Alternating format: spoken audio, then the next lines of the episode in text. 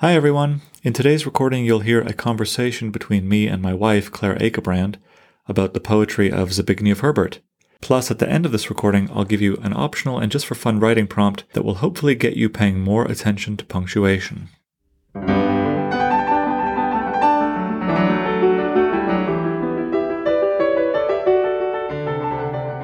But first, a quote about poetry.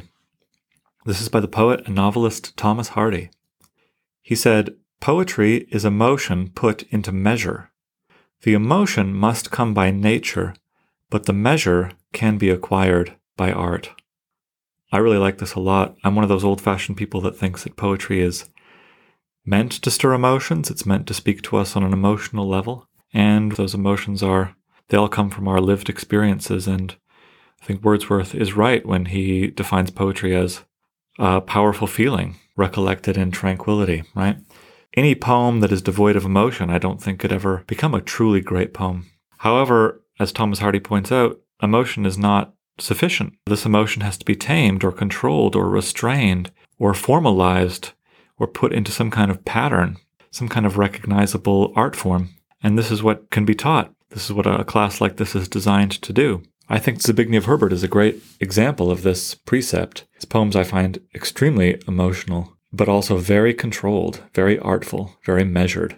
He may not write in strict rhythms and strict meters, but there's still a lot of measuring going on in his poems, a lot of formal restraint. So this measuring, this artfulness, this formal aspect that you lay on top of emotions or through which you turn your emotions into art can take many, many forms. And to talk more about how Herbert does this, let's go into that chat between me and Claire.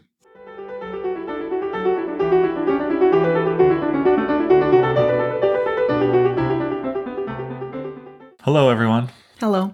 Here I am with Claire Akebrand, author of a book of poems called What Was Left of the Stars and a novel called The Field is White. Yep. Available on Amazon. Anything you want to say about that? No. So today we're talking about the poems of Zbigniew Herbert, a favorite poet of both of ours for a while now. And I proposed we start by asking each other a kind of simple question to get the ball rolling here. And the question is, if you were in an elevator with someone and they asked you why Zbigniew Herbert poems are so good, what would you say? Of course, this is, you can't, how could you do justice to such a great poet in 2 minutes? But, as a doorway into it, if you had to, create a 2-minute sales pitch to summarize the pleasure of these poems, what would you say? I would say that he is a poet who writes very serious poems, but that don't take themselves too seriously. So he uses a lot of humor, subtle humor, and creates these personas that... or at least one persona, Mr. Cogito. Yeah, to talk about suffering in a way that feels innocent while also at the same time being realistic. Yeah. And yeah, he uses humor. And not just dark humor that kind of makes you, sad. But yeah, there's this kind of innocence. Yeah. A playfulness. Yeah, my answer, we didn't collaborate on a communal answer. I tried to answer independently, but came up with something very similar. I said that he writes extremely emotional and moral poems disguised as utterances that are casual and familiar. He has a wild imagination, but it also is grounded in the facts of history. And maybe my most successful, not to say that this totally nails it, attempt at this elevator pitch is to say that his poems have the wisdom of a kind of moral titan, but the innocence of a child's love of beauty and of wonder. So I think the word parable is maybe comes the closest to the genre that he's writing in. He writes a lot of parables. Most of his prose poems look explicitly like parables. Maybe let's read one, actually, and... that is a good point. They do feel like parables often. And, the parable is a very childlike genre, but contains a kind of bottomless wisdom to it. Mm-hmm. Do you know what I mean? So they're easy to understand on the surface and easy also to dismiss as superficial or... Here's a good example of this parable style. And this isn't chosen at random per se, but... I could have chosen 100 poems in this book that are just like this and that emphasize these qualities that Claire and I are talking about. serious. So this is a serious poem, like Claire says, but it doesn't sound serious on the surface. And I think it is a parable, yeah, in the way that it tells you a story with a kind of deep moral center. And so I'm going to read it, and then I'll ask Claire to interpret it. Okay. It's called Chinese Wallpaper. A desert island with the sugary head of a volcano. In the middle of the level water, a fisherman with a line reads.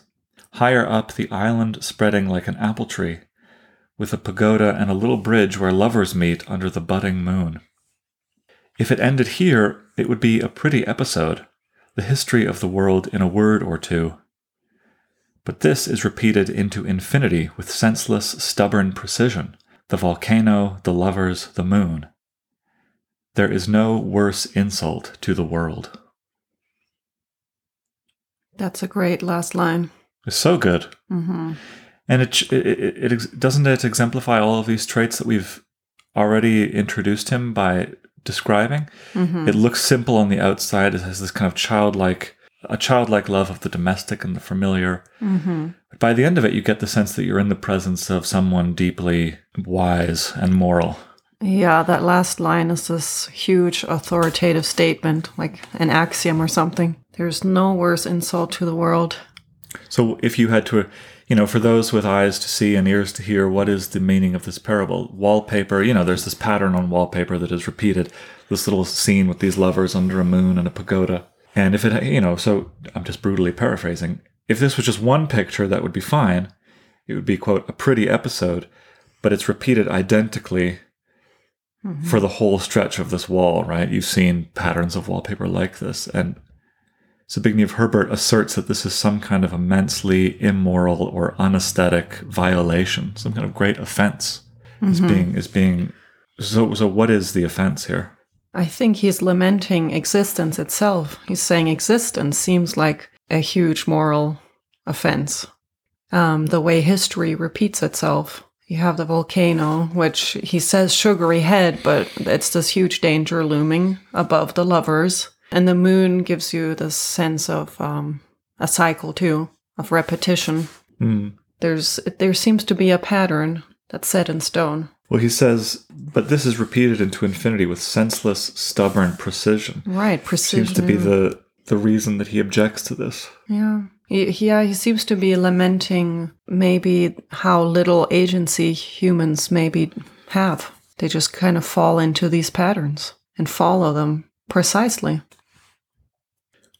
I wonder also if it's a kind of Ars Poetica poem in which he's asserting a kind of art that is morally reprehensible, that an art that is performed by rote. There's no recipe to recreate a poem. You can't produce poems on a conveyor belt. Mm-hmm. Art can't be produced on a conveyor belt.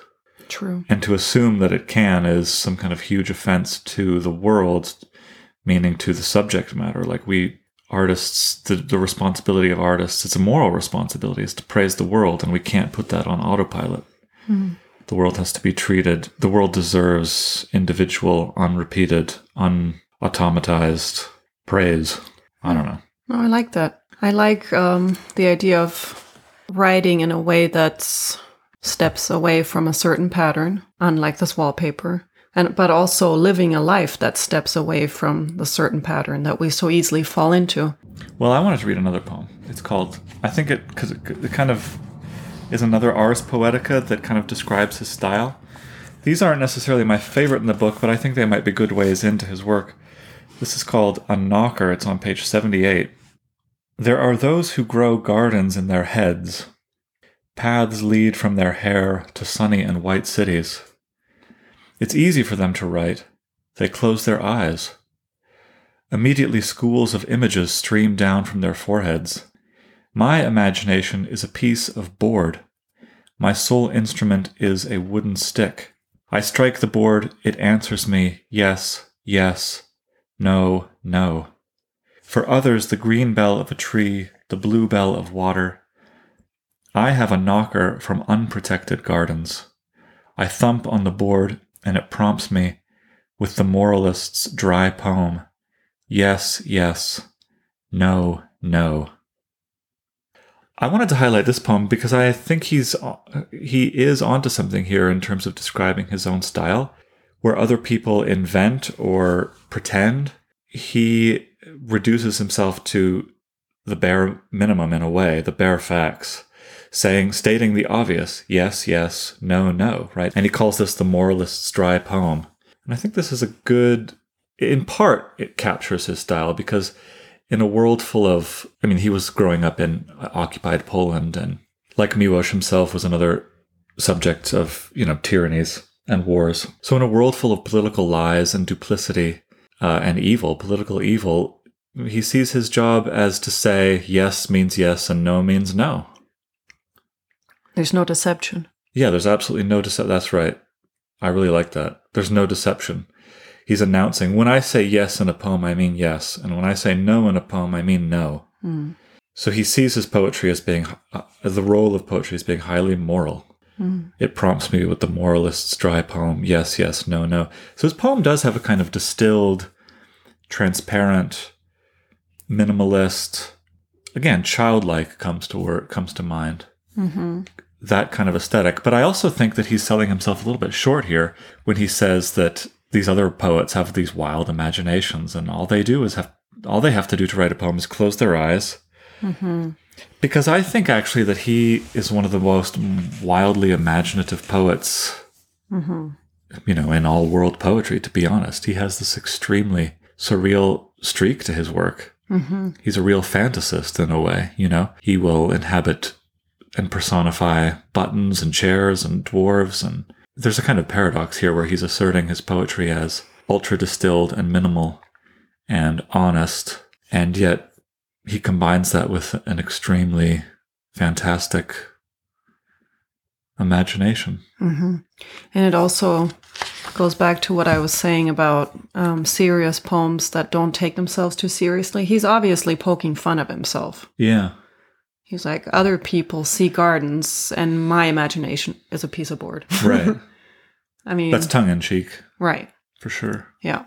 And I like that a lot. I always like it when people don't try to make themselves look like romantic poets. I know. He could have easily, and Czesław Miłosz is a good example of this too. They could have responded to their time and place in history by saying, I am a prophet. I have seen things. Listen to me, multitudes, for the wisdom of the muses, Uh-huh. And people would, just because of what they have seen, but... And they do contain wisdom, and they are kind of guiding lights for their time in history. But they always assert this role in a very tongue-in-cheek way. Mm-hmm. Very reluctant to, as you say, take themselves too seriously. Mm. Is that... Well, I have a question about politics and poetry. His poems, I would say, aren't really political so much as they are deeply moral. I think the political poet has a kind of uphill battle because it's just way, way, way too easy for a political poet to seem self-righteous and predictable and shrill and like he or she is preaching to the choir and asserting his or her own moral virtues and condemning other people's moral virtues, right? So do you have anything to say about how Herbert avoids these pitfalls? How does his poetry achieve a kind of deeply moral stance without committing any of those mistakes, like I said, self-righteousness, predictability, shrillness? I think he trusts the image more than the commentary on the image. Say more about that. Well, he lets the image speak for itself, and he doesn't... I'm trying to think of a good image right now that he's used. Well, I have an example. As soon as you said that, I thought, oh, it's just like in that one poem, although you could find examples of this probably on every page. Yeah. The Chinese Wallpaper poem that we read is a good example of this. Mm. There's almost no commentary. There's one sentence of commentary at the end. And again, it's like the parable genre. That's what that is what characterizes the parable as a genre of writing, where you just give the audience the images. Mm-hmm. Or Aesop's fables, I think, would be another touchstone author for him. Do you know what I mean? There's a lot of Aesop in him as a writer. I'm just going to give you these animals talking to each other, and the moral will either be self-evident or it won't be. Mm-hmm. And I'm not going to comment on it. So this is a great example of what you mean. So you're just before I read this poem, just to recap what you said, the way that he avoids, the way that he writes moral poetry without political self-righteousness or moral self-righteousness or shrillness is to trust the image and to avoid adding extraneous and unnecessary commentary. Mm-hmm. I think the Pebble is a great example of this. So this poem is called Pebble. It's on page 197. The pebble is a perfect creature, equal to itself, mindful of its limits, filled exactly with a pebbly meaning, with a scent which does not remind one of anything, does not frighten anything away, does not arouse desire. Its ardor and coldness are just and full of dignity. I feel a heavy remorse when I hold it in my hand, and its noble body is permeated by false warmth. Pebbles cannot be tamed. To the end, they will look at us with a calm and very clear eye. This is only an image. I mean, a pebble is being personified in a way that we're not used to, perhaps, but you can tell that this is a parable without the commentary. Mm-hmm. Right? Right. You can tell that there's a meaning looming, or many meanings looming behind it. And if he were to say, you know, so I could revise, I've done this before too in these recordings, but I could revise this so that it would be instantly worse. I could say, pebbles cannot be tamed. To the end, they will look at us with a calm and very clear eye. Thus, reader, I take them as the paragon of moral stability and firmness. They, unlike human beings, have a way of being loyal to the truth no matter what, and unblinking in the face of barbarousness or suffering or lying. Mm. They will not blink if they are lied to by their nation or country. Mm-hmm. They hold fast forever. End of poem. You know what I mean? Mm-hmm. So he trusts, I think one way is that he trusts his images, mm-hmm. as you say, and another way would be that he trusts the reader. Like he doesn't assume his reader is stupid and needs the commentary. Yeah. So there's kind of double layer of trust there. Yeah. And it's very simple, too. Like, again, I think of a child when I read this poem. Yeah, like, I do, too. A child just picking up a rock and looking at it and praising it for being solid mm-hmm. and not subject to bend under persuasion or pressure mm-hmm. from the nation or, you know. Well, he has this quote that I wanted to read. I think this is from an interview. He says, this is Zbigniew Herbert talking, it is vanity to think that one can influence the course of history by writing poetry. It is not the barometer that changes the weather. Wow. End of quote. That's good. Why do you like that? I like the idea of poetry being a sort of measuring tool right. for history. It's not what changes history, but it is what reflects it. Yeah, or records it. Yeah. And to obligate poetry to change history is to fundamentally misunderstand its purpose. Mm-hmm. Yeah, and it turns poetry into a very powerful tool, a very practical tool. Right. I like that too. It's not to say that poetry isn't important, right? Or that poetry serves no purposes. It's just we can't confuse ourselves about what purposes it does indeed serve. And again, back to this vanity, you're right. You're absolutely right when you say that he doesn't take himself too seriously because he says it is vanity to think that that poets can change history. So mm-hmm. let's not fall prey to that trap, you know, to think that we have it within ourselves to correct the course of human civilization. Mm-hmm. But to honestly record it. Like this pebble. I mean, to the end, pebbles will look at us with a calm and very clear eye. So the job of a poet is to look at history with a calm and very clear eye mm-hmm. and to see it, just to see it, and to not blink mm-hmm. at what you see. And to not let it destroy you, to not let it change your character. Yeah. To look at it and remain unchanged. Exactly. I think that's totally true because he says pebbles cannot be tamed, you know? Mm-hmm. Who knows exactly if I'm reading this correctly. I don't even like phrasing it that way. But the way I experience that line is simply to say, a person who is moral cannot be corrupted. Mm-hmm. No matter how much pressure there is to become corrupted. Mm. So you mentioned at the beginning that his poems are humorous or contain humor. Sometimes maybe dark humor, but not always dark humor, not a depressive humor necessarily. What do you think the relationship is between humor and poetry or humor and morality, or humor and politics, any of the topics we've been talking about so far? I know a lot of poets that I love that don't use humor at all. For example, Paul Celan, he writes beautifully about the Holocaust, very painfully. I mean, and he doesn't use humor in the least.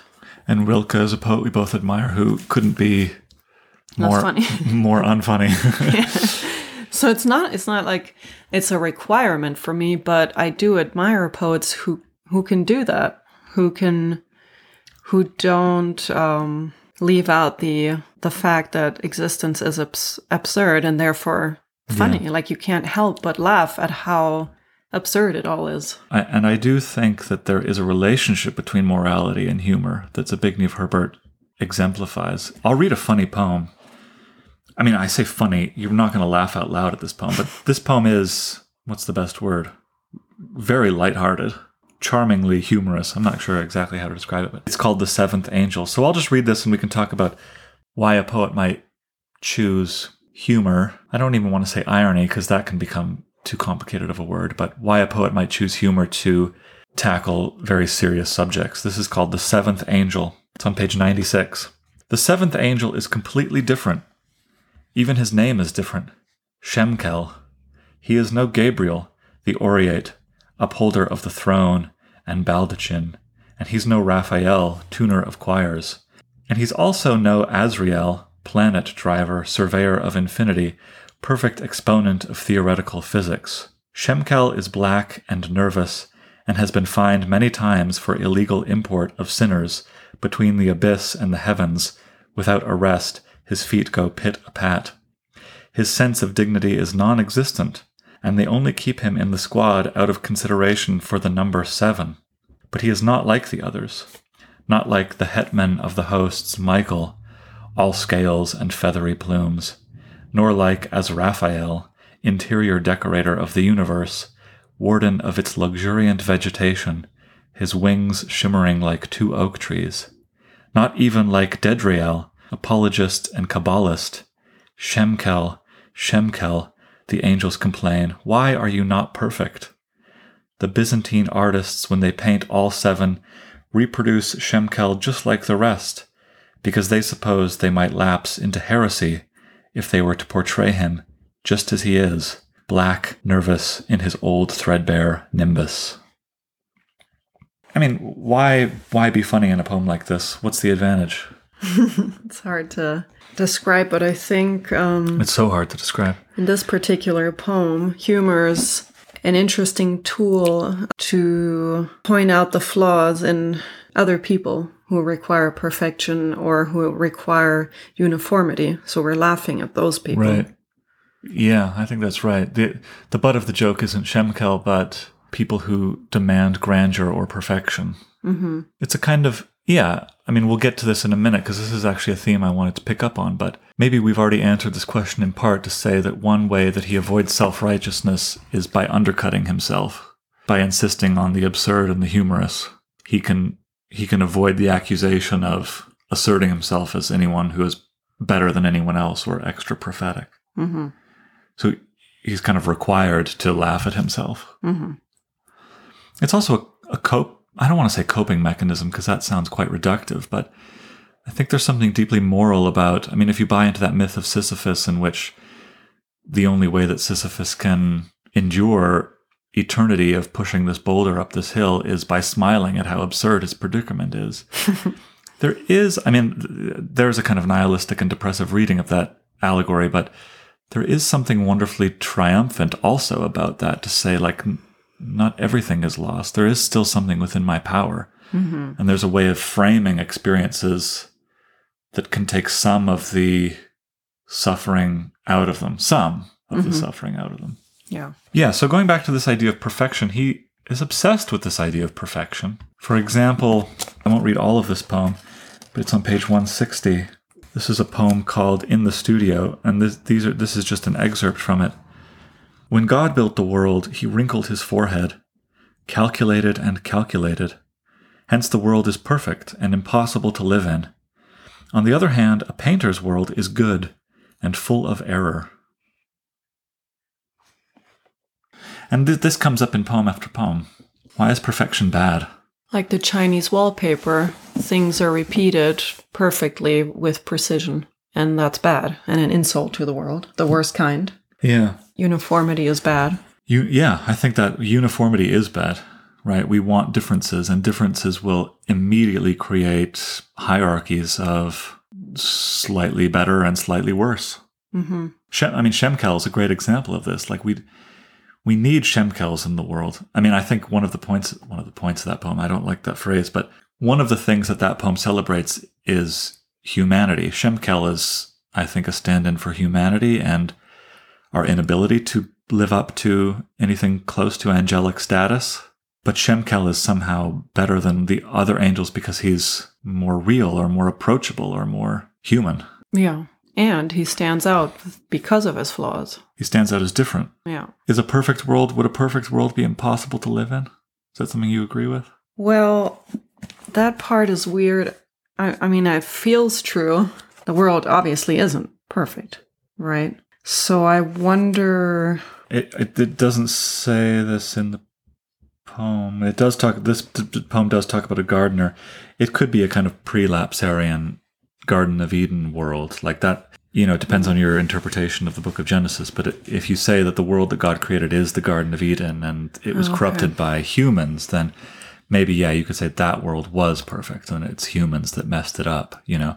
So is the Garden of Eden impossible to live in? Probably. I mean, yeah, it was immensely boring because of the uniformity, like you say. Yeah, emotionally it would be impossible, at least for me. Yeah, why? It'd be extremely depressing and repetitive, like the Chinese wallpaper. Yeah, no differences. Right, over and over, the same thing. And... the worst part about repetition is that there's absolutely no imagination necessary. There's nothing creative about it. That had not occurred to me either, but I really like that. There's nothing left for us to contribute. Exactly. It makes humans redundant, you know, and superfluous, right? If the world is perfect, then why are we necessary? What can we offer? What can we fix or polish or beautify? Nothing. Right. And sounds terrible. And suddenly we're unnecessary. Mm-hmm. And as you say, just too, like the monotony is... There's another poem that gets at this perfection idea, and I've lost it here. Oh, here. It's on page 214. It's called Anything Rather Than an Angel. Again, think of Shemkel, you know. So this is Anything Rather Than an Angel. If, after our death, they want to transform us into a tiny withered flame that walks along the paths of wind... we have to rebel. What good is an eternal leisure on the bosom of air, in the shade of a yellow halo, amid the murmur of two-dimensional choirs? One should enter rock, wood, water, the cracks of a gate. Better to be the creaking of a floor than shrilly transparent perfection. I really love that. Yeah, that's beautiful. And so strange. I would have never thought of the image of entering rock, wood, water, the cracks of a gate, or it being the creaking of a floor, in contrast to perfection. Yeah. It's really interesting. It's because it feels like a type of captivity, right? It would be better to be trapped than unleashed into this awful eternity. Well, I think the shrilly transparent perfection, transparent, I take... to mean like it has no character. Again, no use, no need for imagination. Yeah, nothing about it stands out. Whereas like the creaking of a floor, you think, oh, it has a voice, it has character, you know, it has texture. Mm-hmm. And he's obsessed with entering things, entering the rock, that Pebble poem, you know, he wants to become the pebble. Mm-hmm. The poem about armchairs, he imagines, he personifies armchairs, buttons, hens, you know, he's always... embodying something. There's a kind of pantheistic... That's what I meant at the beginning when I said he sells himself a little bit short when he's speaking slightly tongue-in-cheek when he says, I am a poet of yes, yes, no, no, because that's true on one hand, but on the other hand, his spirit is always being poured into objects. I'll pour my spirit into that object and into that object and into that object. I wanted to read... So he reminds me of what Keats calls the chameleon poet, and I wanted to remind you of this quote from Keats. Keats says, So this is in a letter Keats is describing the poetical character. Quote, as to the poetical character itself, I mean that sort of which, if I am anything, I am a member, that sort distinguished from the Wordsworthian or egotistical sublime, which is a thing per se and stands alone. It is not itself, meaning the poetical character is not itself. It has no self. It is everything and nothing. It has no character. It enjoys light and shade. It lives in gusto, be it foul or fair, high or low, rich or poor, mean or elevated. It has as much delight in conceiving an Iago as an Imogen. What shocks the virtuous philosopher delights the chameleon poet. It does no harm from its relish of the dark side of things any more from its taste for the bright one, because they both end in speculation. A poet is the most unpoetical of anything in existence because he has no identity. He is continually in for and filling some other body, the sun, the moon, the sea, and men and women, who are creatures of impulse, are poetical and have about them an unchangeable attribute. The poet has none, no identity. He is certainly the most unpoetical of all God's creatures. And Keats, of course, wasn't reading Zbigniew Herbert. Herbert comes 100 years later, or more, but this is a great reading of Zbigniew Herbert, isn't it? Yeah. Zbigniew Herbert is constantly pouring himself into other bodies, the sun, the moon, the sea, men, women, objects. He invents this persona called Mr. Cogito, that kind of dominates the later poems. Mm-hmm. What do you make of Mr. Cogito? Why create a persona and sustain it across many poems? Who is this persona? What is achieved by doing this? What are the risks of doing it? Well, I think there's something playful about that again. It has this, it feels like a kind of game. So it comes with a sense of innocence almost. Yeah. I mean, sorry to interrupt you. I want you to keep going, but it's exactly the kind of thing a kid would do. Like, today I'm not myself, I'm this other thing. Mm-hmm. Or I have an imaginary friend who's kind of like me, but not really like me. Mm-hmm. It's playful. It's... were you going to read this poem, Mr. Cogito Reflects on Suffering? I can read it. Do you want to read it? No, you read it. Okay, I'll read it. But you want to talk about it? Well, yeah, it has a quote in it that goes along with what I wanted to say. So this is Mr. Cogito Reflects on Suffering, page 279.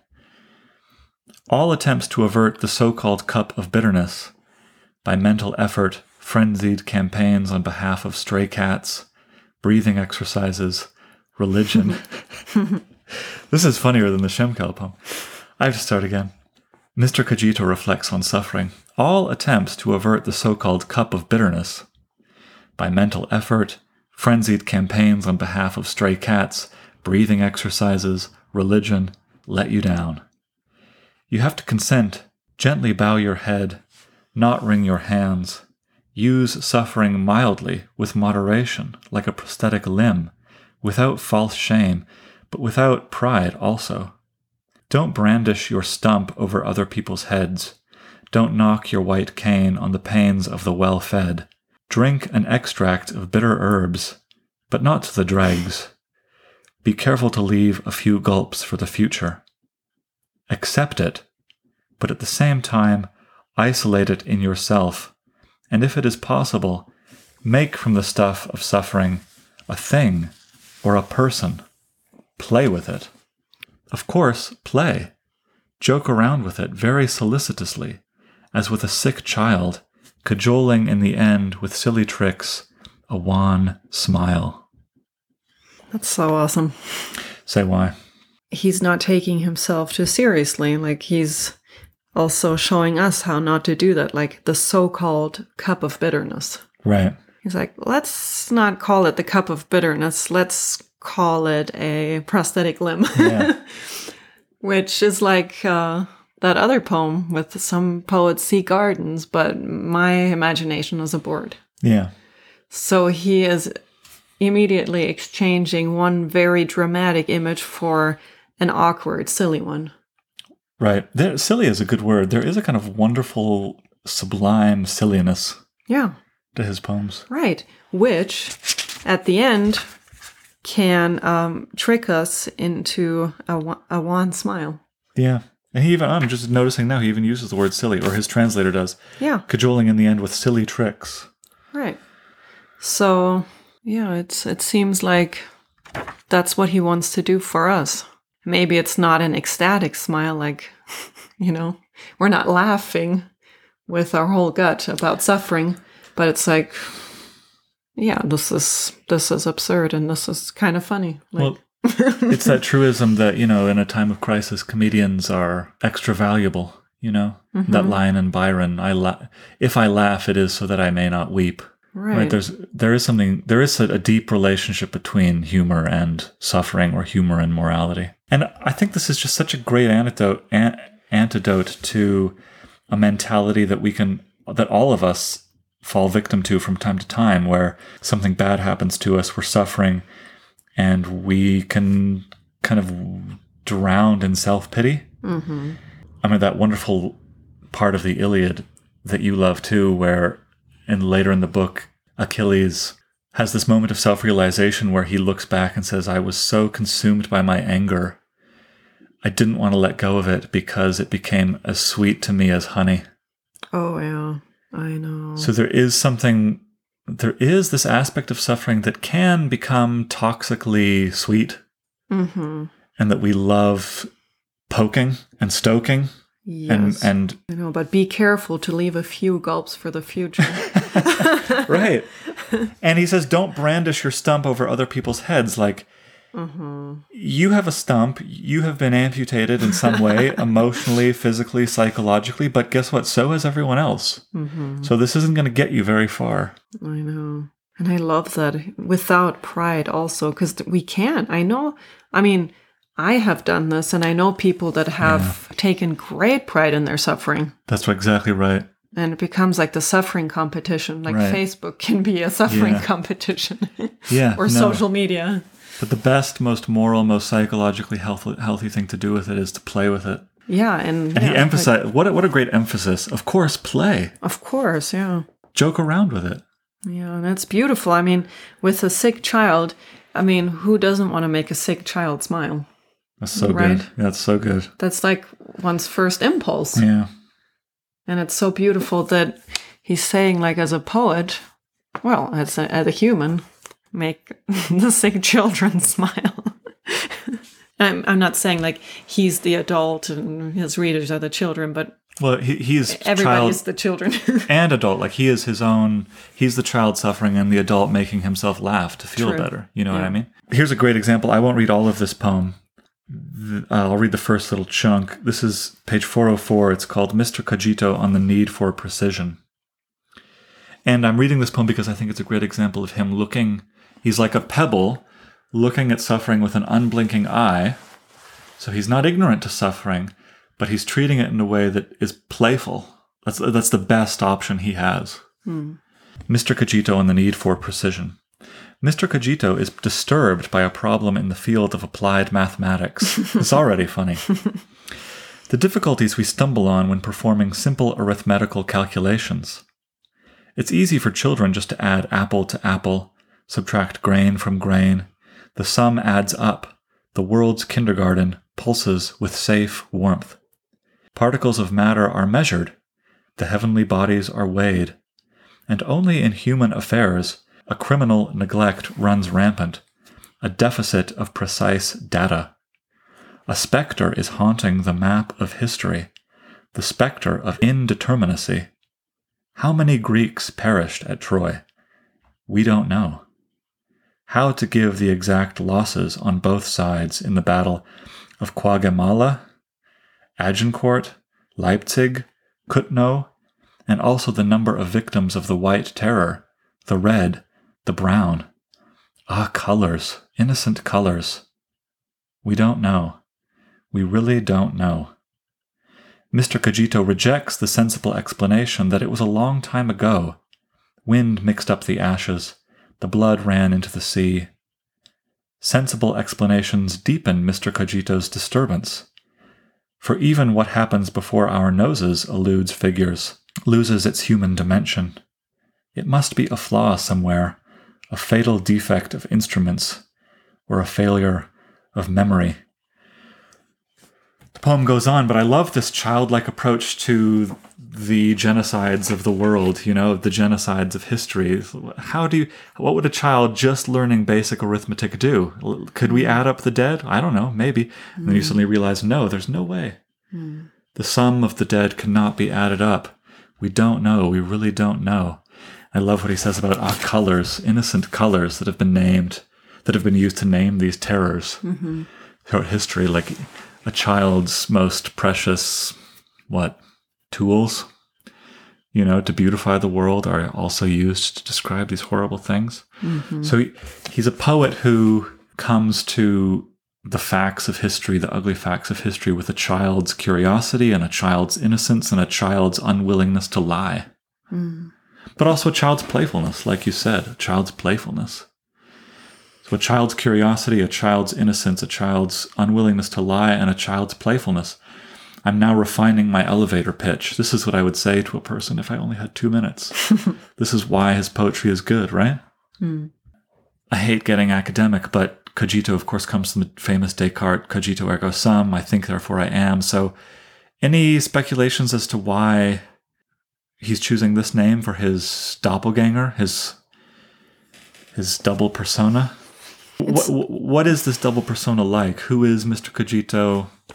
We never really answered the question as to why, as a poet, you might want to do this play. You did partly answer it because it's a playful way to get at certain ugly truths. I don't know if there are other answers to this question, but if you have anything else to say. It almost looks like he is taking human suffering and humanity and turning it into a children's book. Oh, I never thought of that, yeah. Simplifying it, boiling it down to like one person, the one thinker who... things, and therefore he is and suffers. And Mr. Cogito sounds like such a child's approach, right? It's a very kind of like see Spot run, see Mr. Cogito run Mr. Cogito run, you know. So it's this kind of like avatar, this like stick figure that he puts into these situations. Yes, you know? That's what I picture. Actually, that's interesting. I picture a stick figure. Yeah. And it has this kind of creepy feel to it, almost like hearing a kid's lullaby in the wrong setting. You know what I mean? Does that make sense? Elaborate. I don't know. It's like this innocent sort of music in, like, for example, like a horror movie. Right? There's an innocent tone and very simplified language, but we're talking about human suffering, like... Holocausts. So you might want to, again, you need counterbalancing spices in a poem. One way to tackle various serious subjects without seeming self-righteous or preachy is you must include some kind of counterbalancing spice of levity, silliness, humor. So I'll invent this stick figure and like push him out into the world. I once saw this animation, I think you could find this on YouTube, but these AI people invented this algorithm, this like basic artificial intelligence machine that was a stick figure that was learning how to walk, and it was living in this virtual realm, and it would like bump into obstacles, and it would have to like learn from all of these virtual obstacles how to walk. And it's very wobbly. Like, it looks like this little baby walking through the world. That's what I think of about these Mr. Cogito poems. It's like, I'm going to send this very basic walking thing out into the world and watch what happens when he bumps into the hard edges of existence and falls over and falls over and falls over. And I just thought, too, of Picasso's Guernica. Like, if you had a picture of that exact scene versus the painting itself... I think something really interesting happens in that painting when he takes the more primitive / childlike approach to that kind of suffering and has these very simple... Yeah. I like that a lot. Yeah.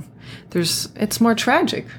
It's like Herbert is saying, what if a child looked at these kinds of tragedies? Yeah. Like, the world should be a place where a child can look at it and make sense of it.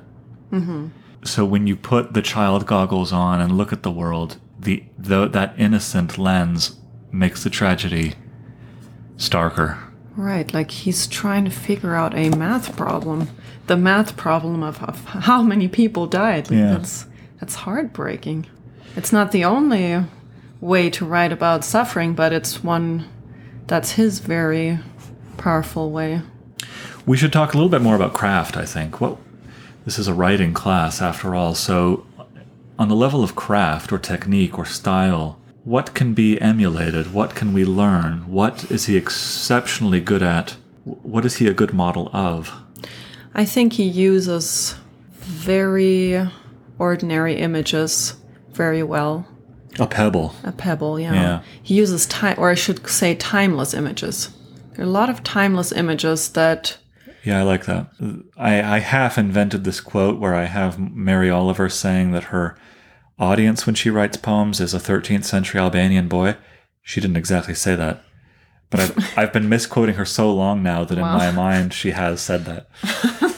But I think the point is that like she writes about him, he and Herbert too writes about things that will be understood by any human in any culture pretty much any time. I mean, there might be like a car or a tank or a phone or you know, things that tie him to a certain time or place. But mostly, it's rivers, pebbles, mountains, very wood and glass and fire. Yeah, elemental. That was the word I was looking for. Fire, very elemental. So he achieves a sense of universal through his focus on the elemental. I really like that answer.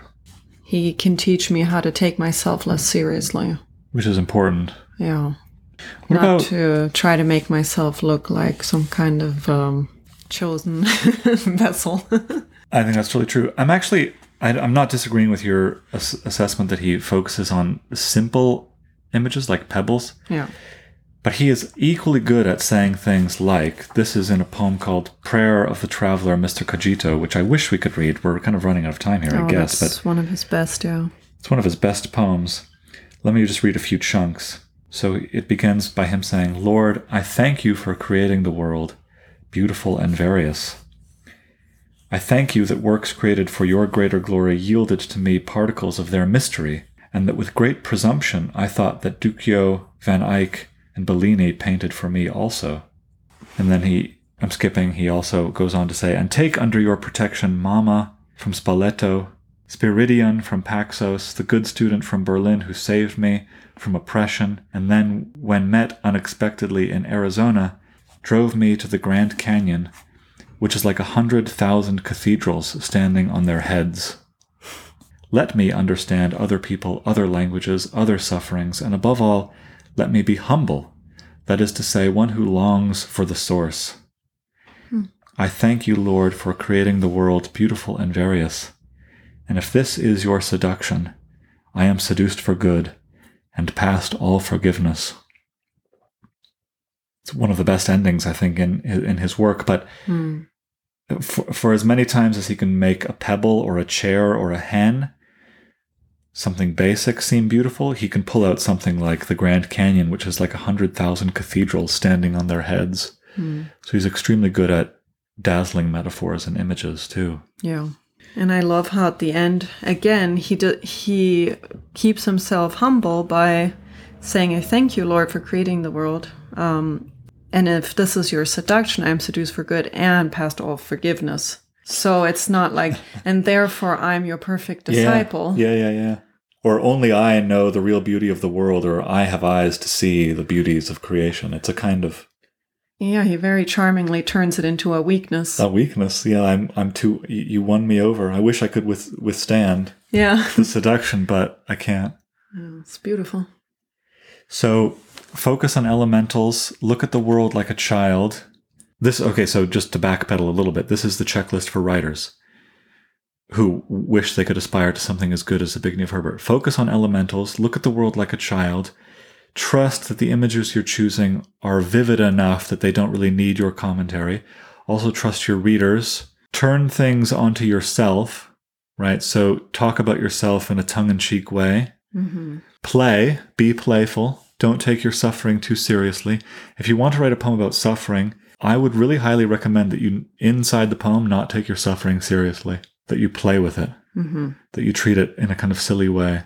Also on this list of how to aspire to write like Zbigniew Herbert, try to pour yourself in. He's a kind of compassion or empathy machine, right? The ultimate chameleon. Try to pour your mind and your imagination into other vessels. Yeah. Be a stone, be a chair, be a button, be wood, be glass. And then don't explain why you are. Yeah. We haven't said anything about punctuation. I think we should. Let's talk for a little bit about punctuation, and then I want to read maybe my favorite poem by him. So we're wrapping things up here, but we can't not talk about punctuation. That's one of the most distinct things about his whole style. For me, it makes me pause and read more slowly. Yeah. Because I have to. Yeah. Not only read slowly, but reread. Yeah. Sometimes you'll kind of like get 3 or 4 words down the poem and you realize that a new sentence has started, mm-hmm. but there was no period, so you need to kind of go back and reread, which can get annoying. How are you not annoyed, though, when that happens?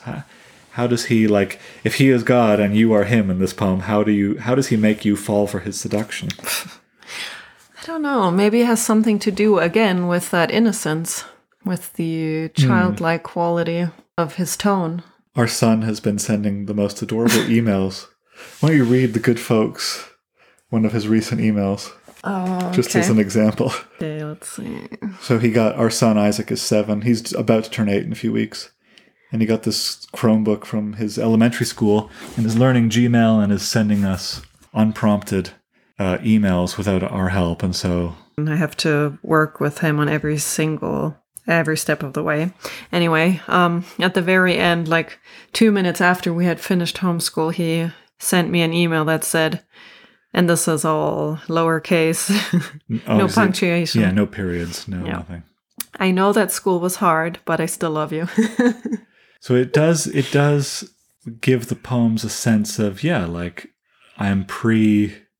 is a mind that is speaking pre-punctuation. I'm literate, but I'm innocent enough to not have learned punctuation yet. These are just utterances.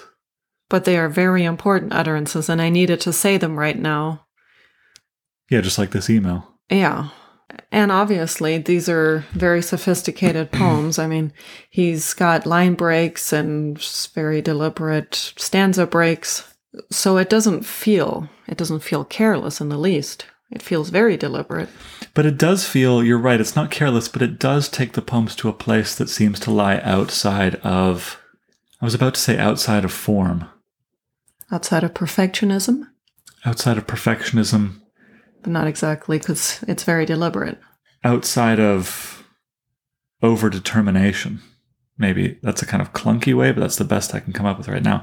It gives the poems a sense of organicness. You know what I mean?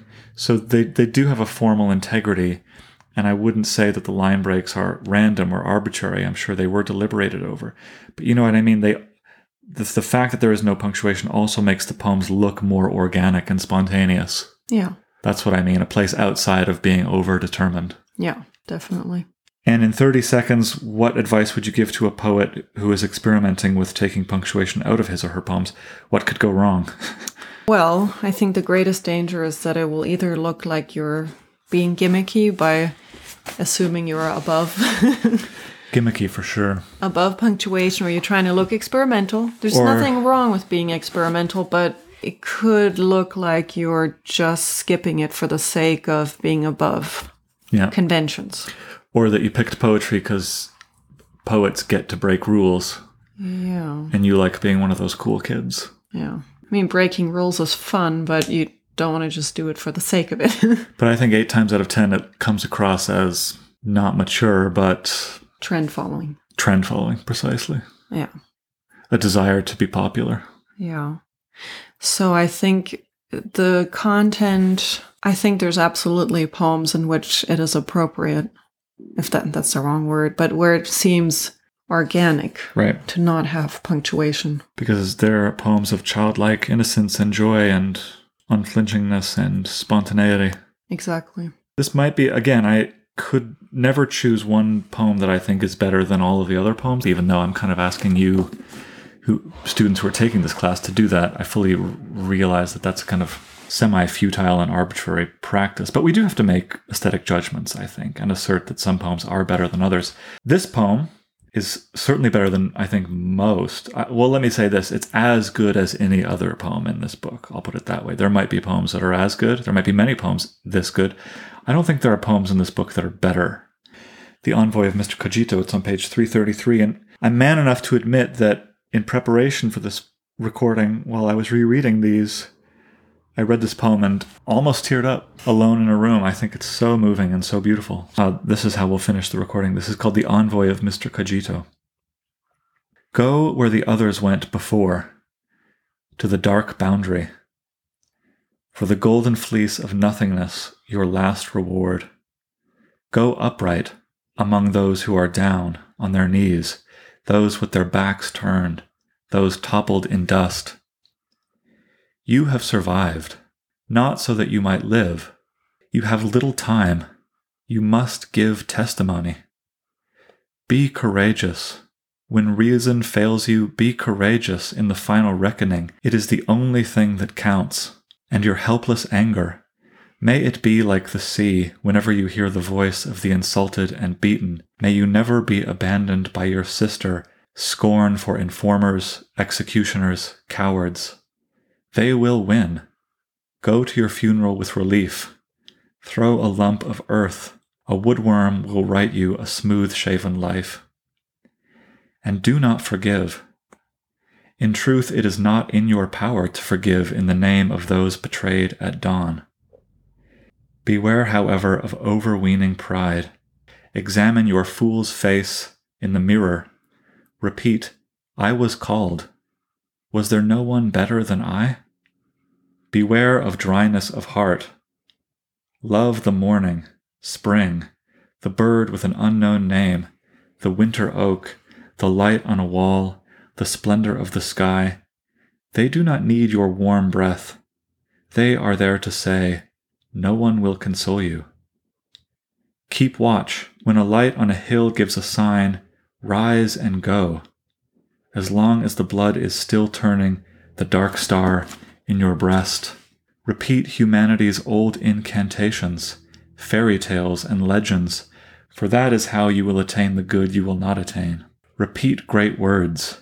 Repeat them stubbornly, like those who crossed a desert and perished in the sand. For this they will reward you with what they have at hand, with the whip of laughter, with murder on a garbage heap.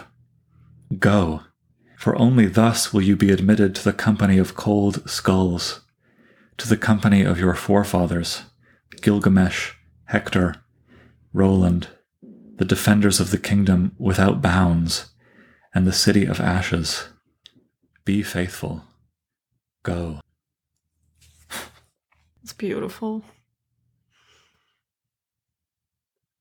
Maybe let's not give any commentary to this poem. It's just so obviously beautiful, yeah, and powerful, and we'll just let it speak for itself.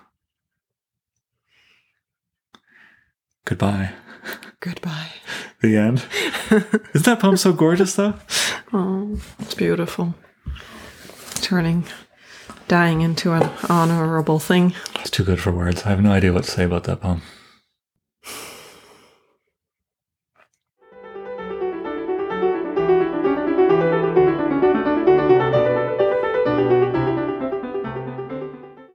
Now it's time for the writing prompt. You probably instantly notice, as soon as you begin reading Zbigniew Herbert, that most of his poems have no punctuation. This writing prompt isn't really designed to get you started on a new poem of your own as much as it is meant to help you learn to distinguish what happens to the same words, the same lines, the same stanzas when you play around with punctuation. So it's a kind of compare and contrast exercise. I think as poets, we sometimes think that there are no rules, and so we can do anything we want. Which is in a sense true, but the best poets always know what effect they are after and what stylistic choices on the page will help them achieve that effect. So we need to learn by practice what effect we're having on readers when we take punctuation out of a poem or when we add it into a poem. So for this exercise, take a poem that you know. This can be a poem that you love by somebody else. It can be a poem by you that you've already written. But it has to be punctuated normally, right? It has to have commas and periods, etc. Take this poem and retype it all without the punctuation. Take all of the punctuation out, and then reread it out loud and see what happens. Does the poem seem softer or louder, angrier, happier, faster, slower, more restrained, more eager.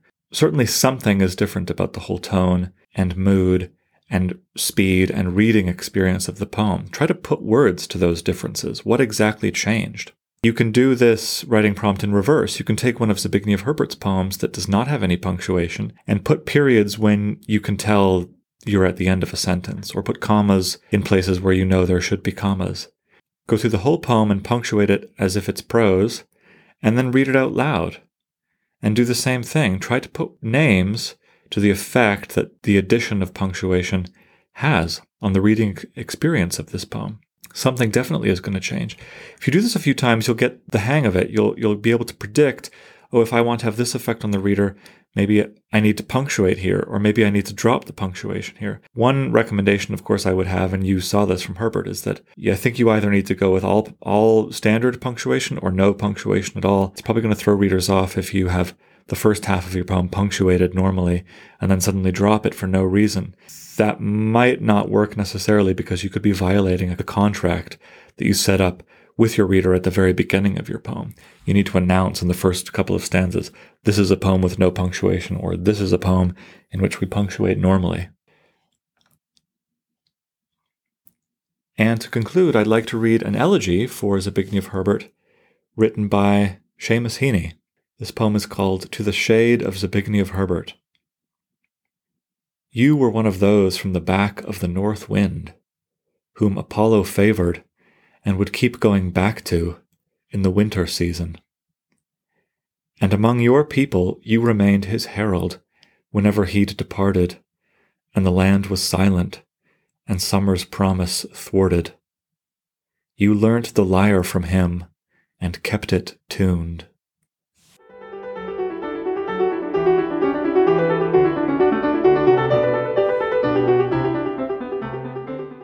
Well, I hope you enjoyed that conversation. Stay tuned for the next one, which will be, I think, between me and one of you about the poetry of W.B. Yeats. And I'm really looking forward to that. In the meantime, keep reading, keep enjoying the readings, keep writing, and don't forget that you have what it takes to become a great poet.